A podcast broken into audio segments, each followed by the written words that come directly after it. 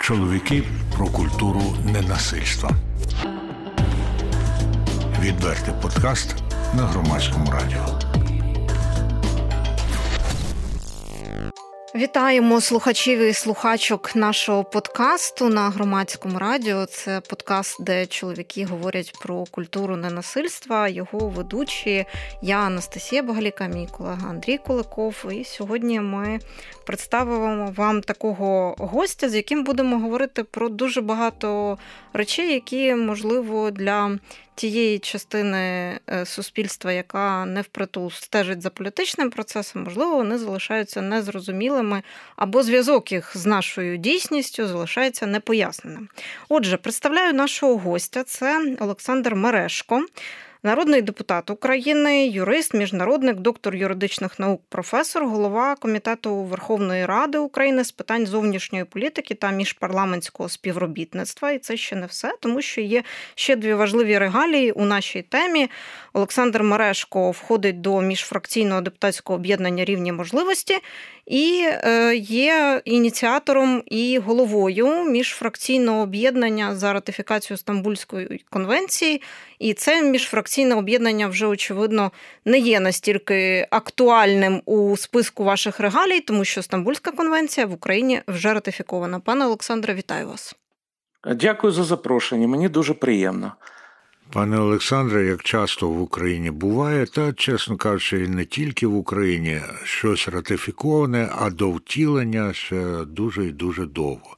Які у вас відчуття, як у людини, яка доклала таких зусиль до ратифікації Стамбульської конвенції, наскільки успішно зараз просувається це? До речі, кілька слів для тих, хто вперше або ну, недостатньо знає про Стамбульську конвенцію, для чого вона нам, і наскільки успішно чи неуспішно ми зараз її втілюємо.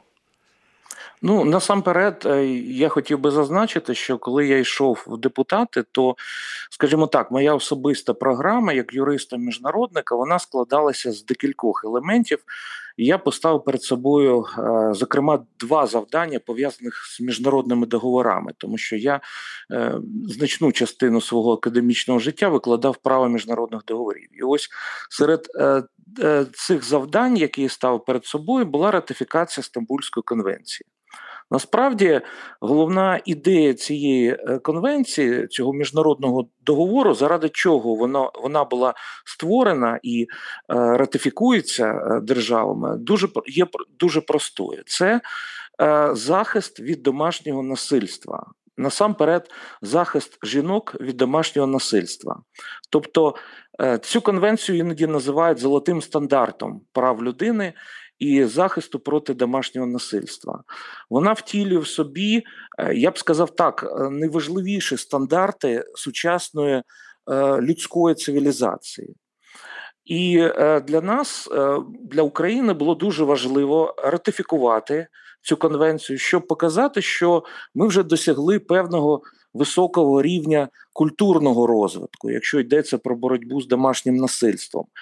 І е, як ми знаємо, е, весь процес е, реалізації міжнародного договору він складається з двох елементів: по-перше, це сама ратифікація, а по-друге, це так звана імплементація, тобто втілення, втілення в життя. Бо сам договір він створює права і обов'язки не для громадян держави, а для самої держави. І вже коли держава ратифікувала договір, то вона повинна його імплементувати, тобто е, прийняти відповідне законодавство, внутрішнє законодавство. Тобто, перед нами ще залишається певний шлях. Ви слухаєте подкаст Чоловіки про культуру ненасильства, спільний проєкт громадського радіо та громадської організації Жінки в медіа. Тут саме час запитати е, з позиції тих громадян, які е, не так багато знають про зв'язок різних міжнародних договорів, міжнародного права, е, українського законодавства і власне їхнього щоденного життя. То е, як е, позначається ратифікація власне на тому, як ми живемо, і під тим, як ми живемо, я маю на увазі е, в першу чергу ті ситуації, коли українські громадяни і громадянки можуть стикнутися і не тільки з домашнім насильством, і з гендерно зумовленим насильством, а й з різними іншими ситуаціями, де Стамбульська конвенція теж має діяти. Е, безумовно, ну насправді тут йдеться не тільки е, про захист е, жінки, наприклад, в родині, в сім'ї від домашнього насильства. А я б сказав, що йдеться треба розуміти більш широко в тому плані, що треба захищати права слабшої сторони. Це може бути літня людина, це може бути дитина. І е, е, тут головне, що в, в цій конвенції, ну до речі, я хотів би сказати, що насправді е, імплементувати положення цієї конвенції Україна почала ще е, до того, як ми ратифікували цю конвенцію. Тобто, наприклад, в кримінальний кодекс були включені відповідні статті, які е, по суті реалізують. Е, деякі важливі положення положення Стамбульської конвенції. Ну я наведу такі можливо, е, основний такий приклад, е, який який мене цікавив із юридичної, з практичної точок зору. Поняття насильства, як ми розуміємо, досі ми розуміли його, доволі в такому вузькому сенсі, тобто як фізичне насильство. А насправді е, людей, які більш не захищені в цьому плані, наприклад, в сім'ї, треба захищати не тільки від фізичного насильства, а ще від різних видів насильства, які можуть бути е, не менш е, важкими, не менш тяжкими. Ну йдеться, наприклад, про економічне насильство або психологічне насильство, тому що знаєте, психологічне насильство воно може мати е, не менш руйнівні.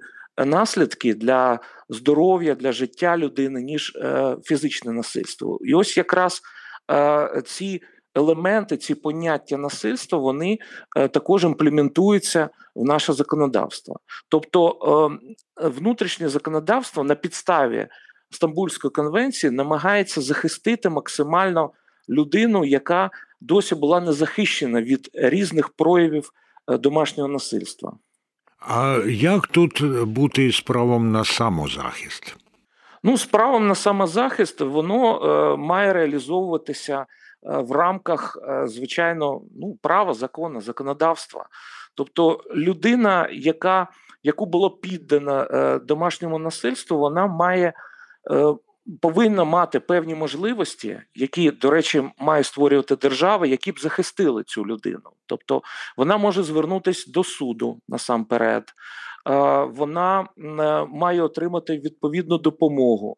Ну, врешті-решт, Йдеться, наприклад, про таку можливість, якщо людина систематично піддається домашньому насильству е, в родині, у своїй сім'ї, то тоді вона має хоча б мати право на якийсь притулок, щоб, знаєте, просто вийти з цієї ситуації і опинитися під захистом суспільства і держави.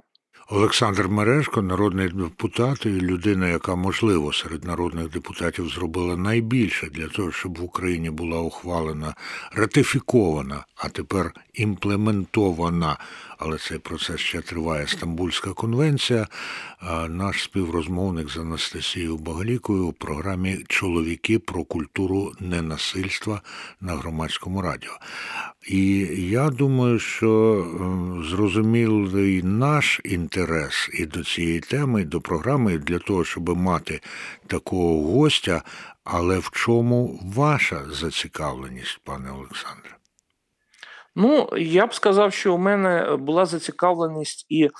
Ем, ну, по-перше, я юрист-міжнародник. Я викладав міжнародне право міжнародних договорів в декількох університет, університетах, у тому числі за кордоном е, в Польщі, написав монографію з права міжнародних договорів.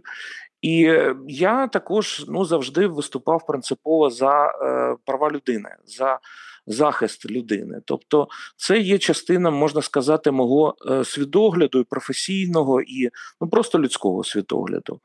Е, я вважаю, що е, такі міжнародні документи, як Стамбульська конвенція, їх треба ратифікувати і реалізувати максимально. Тобто, це в інтересах кожної людини, тому що ми не знаємо, ми не гарантовані, кожен із нас не гарантований від того, що може стати жертвою порушень прав людини, у тому числі е, в сенсі домашнього насильства. Тобто, я вважаю, що це обов'язок кожної людини зробити все, щоб захистити. Своїх співгромадян від таких ризиків домашнього насильства. В чому, пане Олександре, для мене може бути вигода, якщо я когось захищаю від домашнього насильства, особливо якщо до мене домашнього насильства не застосовують. Я сів собі десь на паркані, дивлюся і думаю.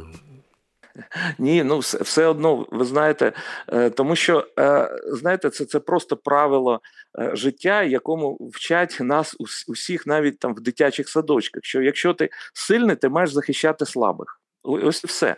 Тобто, це елемент просто людської культури. Необхідність захищати тих, е, кому пощастило менше, хто є, знаходиться в більш е, в такій позиції, е, ну є просто слабшою людиною. Тобто, це, це, це обов'язок кожної людини. Пане Андрію, а я вам відповім е, разом з Олександром Мерешком, нашим гостем е, сьогоднішнього подкасту, е, що в ситуації, коли захищатися від домашнього насильства потрібно, може опинитися кожен, оскільки це стосується не тільки жінок або дітей, це може стосуватися і, наприклад, літніх людей, до яких домашнє насильство в Україні теж дуже часто застосовується, і ця статистика не є настільки фіксованою, як, наприклад, статистика щодо жінок і дітей. Ситуації, де там. Літніх батьків е, е, діти, наприклад, позбавляють е, піклування майна, фінансової підтримки або просто викидають з квартир їхніх. Вона теж є доволі поширеною. Стамбульська конвенція, зокрема, передбачає захист і для цих людей також. Це дуже важливе уточнення. Дякую, Анастасія, за нього. Тому що довкола Стамбульської конвенції стільки свого часу її противники наплели різноманітних вигодок, що зараз я попрошу Олександра Мережка одну-дві з таких назвати і сказати, чому це неправда. Ну, я можу сказати, що є таким, знаєте, основним е, привід, скоріше можна сказати, міфом або стереотипом, який використовують критики ратифікації Стамбульської конвенції, і цей міф він є доволі поширеним. Е, навіть на заході, а наші, наприклад, е, представники церков вони іноді не критично беруть цей міф, і він називається. Він має свою назву. Це так звана гендерна ідеологія. Тобто, знаєте, коли ми спілкувалися з радою церков і намагалися їх переконати, чому необхідно ратифікувати, я намагався їх теж зрозуміти, е, чи існує якась логіка, що їх не влаштовує. Я просив їх: ну скажіть, будь ласка, подивіться текст цієї конвенції, що конкретно вас не влаштовує і що ви вважаєте небезпечним там для сім'ї, для сімейних цінностей і так далі. І єдине, що вони могли сказати, це поняття гендеру. Тобто вони е, чомусь вбачають в цьому. Е, ну я не знаю, навіть я досі не можу зрозуміти, бо для мене це скоріше питання не раціональне, а ірраціональне. Тобто існує такий ірраціональний страх самого слова гендер, і деякі політики, на превеликий жаль, також починають, як вони кажуть, боротися з гендерною ідеологією. Насправді, поняття гендер, воно е, за своєю суттю збігається з поняттям стать. Тобто тут нічого страшного немає. Просто йдеться про те, що е, в суспільстві існують певні стереотипи стосовно скажімо, ролі жінки, так і ролі чоловіка, до, до речі, в суспільстві. І е, суспільство воно має боротися з цими стереотипами, тому що ці стереотипи обмежують, обмежують права і можливості жінки або чоловіка в суспільстві. Ну, як як приклад, е, наприклад, такий стереотип, що жінка е, не має бути політиком. Наприклад, так що у чоловіків жінка має це... бути політикиною, а не політиком. Політикиною, так, так, згоден. Тобто, а насправді ви знаєте, е, чим більше жінок в політиці, тим краще для політики тому що вони привносять такі ну дуже багато, і це збагачує суспільство, і це дає можливість розвиватися суспільству. Тобто е, треба боротися з такими е, стереотипами і не обмежувати себе е, такими гендерними стереотипами. Пане Олександре, а чи багато жінок е, фахівчинь у праві міжнародних договорів? І що ви робите для того, щоб цю диспропорцію зліквідувати? Ви знаєте, є галузі права, де навіть можна сказати доволі багато жінок. Це от цивільне право. mm Цивільне право. Там ну, професорів, професорок, професорок цивільного права доволі багато, і вони користуються величезним авторитетом. Я можу навіть наводити конкретні е, прізвища. В міжнародному праві також відбувається це. І з'являється дедалі більше жінок, які стають е, ну, отримують ступінь доктора міжнародного права і так далі. Тобто, ця тенденція існує в дипломатії. Я я можу сказати, навести конкретний приклад свого життя. Я е, політичного життя. Я починав е, свою роботу як депутат в комітеті з питань правової політики, і е, е першим моїм моєю керівницею була. Венедиктова Ірина Венедиктова. Mm-hmm. Я згадую, знаєте, з теплотою цей час, і вона була дуже ефективним керівником, керівницею, перепрошую, цього комітету. Пане Олександре, дозвольте повернутися до е, теми е, гендеру і того, що противників ратифікації Стамбульської конвенції е, так дратувало у її ратифікації в самій Стамбульській конвенції.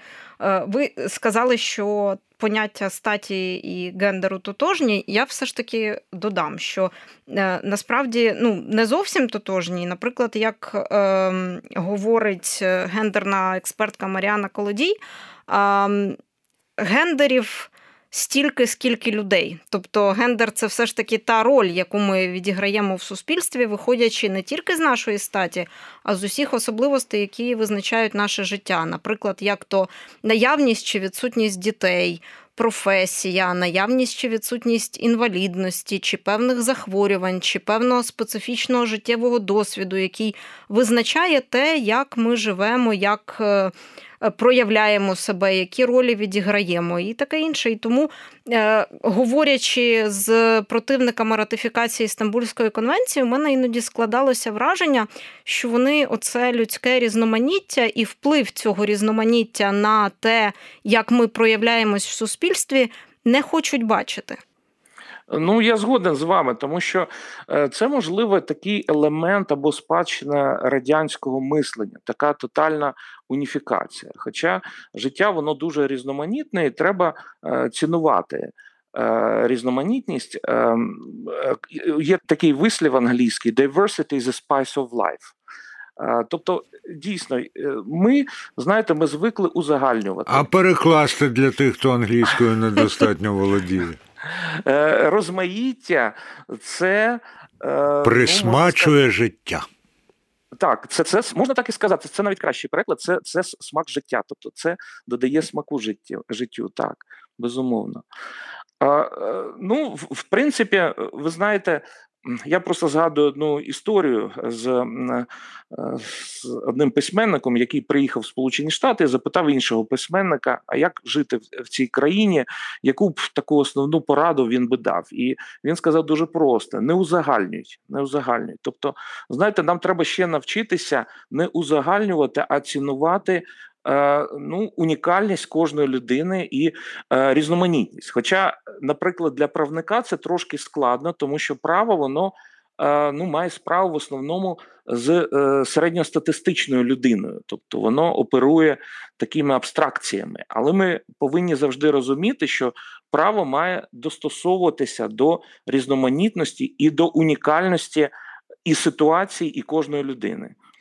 От знаєте, противники е, гендерної рівності ще дуже часто апелюють до того, що е, прихильники гендерної рівності навпаки намагаються е, весь світ уніфікувати що е, така уніфікація, вона нібито є якимись е, насадженими стандартами. А я навпаки, скільки е, слухаю і дивлюся пояснень, і з того, що я сама розумію, я навпаки думаю про те, що. Гендерна рівність не насаджує якусь певну уніфікацію, а говорить про те, що ми всі є різними, і речі, які на нас впливають, і наші вихідні можливості, і те, як ми формувалися, це все е, різне, це про різні чинники. Але коли ми говоримо про те, чи різні люди мають рівні права, і чи треба їм забезпечити рівні можливості, то тут ми вже і приходимо до, якщо не до уніфікації, то принаймні до того, щоб побачити вразливі групи, менш вразливі групи і діяти відповідним чином. Е, так, безумовно. Ну тут йдеться про створення додаткових можливостей для е, створення таких умов, які дають кожній людині реалізувати максимально свій потенціал у суспільстві. А щодо е, уніфікованості, ну право базується на двох найважливіших, як на мене, принципах. По-перше, це принцип недискримінації, тобто людину не можна дискримінувати за будь-якими ознаками. Е, і по-друге, принцип рівності, але рівності не фактично, а рівності перед законом. Тобто мається на увазі рівності, якщо йдеться про захист прав людини, е, якщо людина постраждала. Олександр Мережко, е, юрист, народний депутат, зараз у подкасті Чоловіки про культуру ненасильства на громадському радіо. І от що мені спало на думку, і пан Олександр про це казав, і е, я про це принаймні думав, що ми говоримо про відносини між е, сильними і слабкими, чи тими, кого вважають сильними і слабкими, кого потрібно захищати, і так далі. А от е, не теоретична, а часто реальна ситуація, коли насильство виникає між рівними.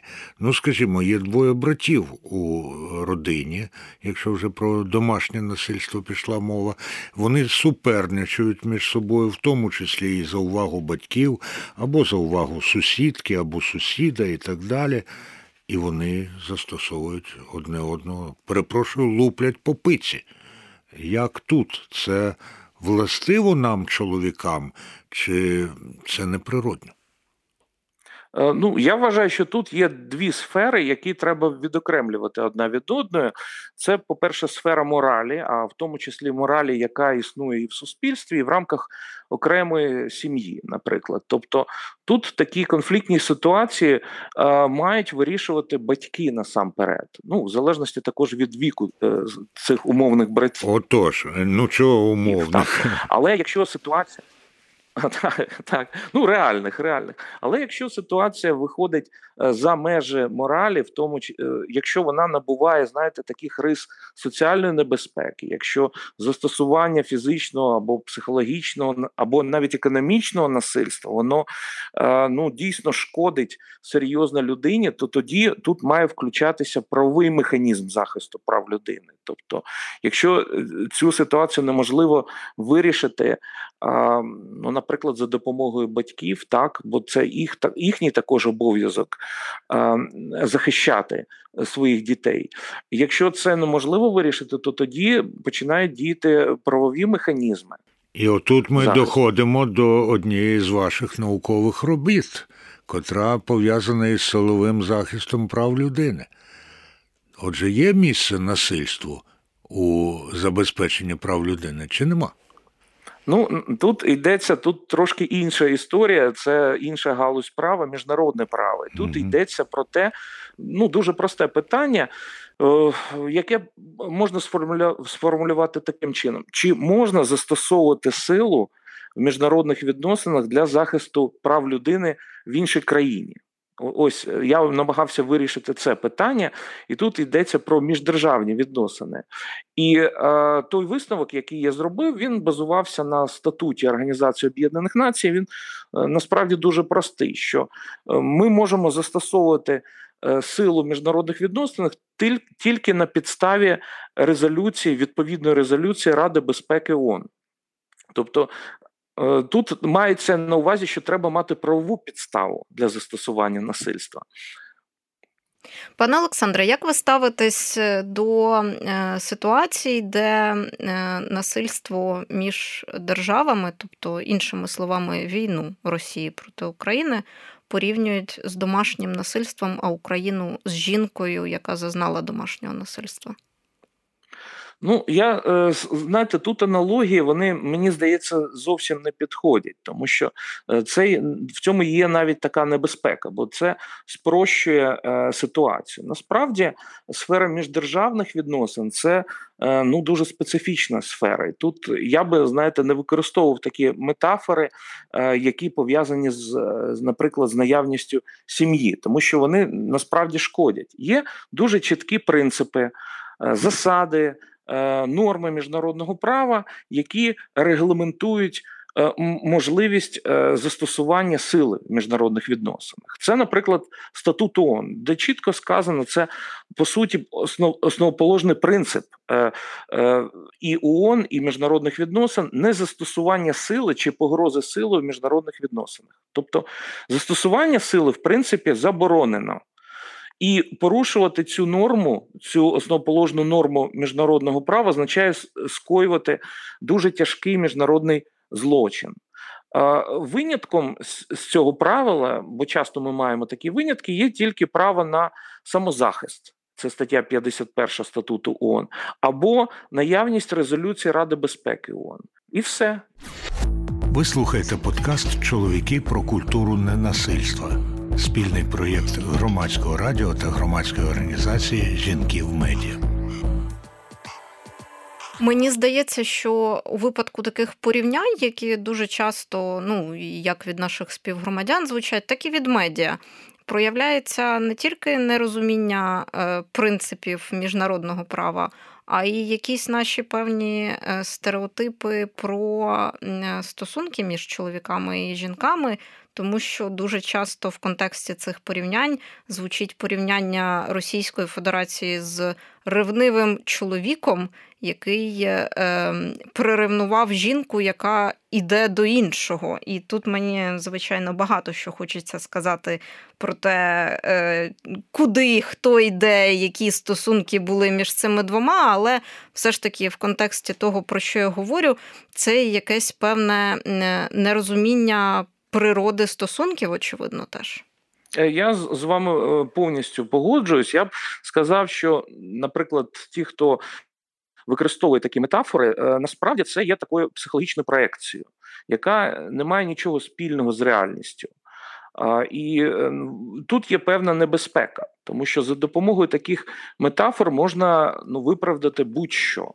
Агресора Вони, в тому числі. Агресора в тому числі, безумовно. Тут е, не можна не можна їх е, використовувати. Це ну, дуже некоректно використовувати такі метафори, тому що е, сфера міжнародних міждержавних відносин це абсолютно щось інше.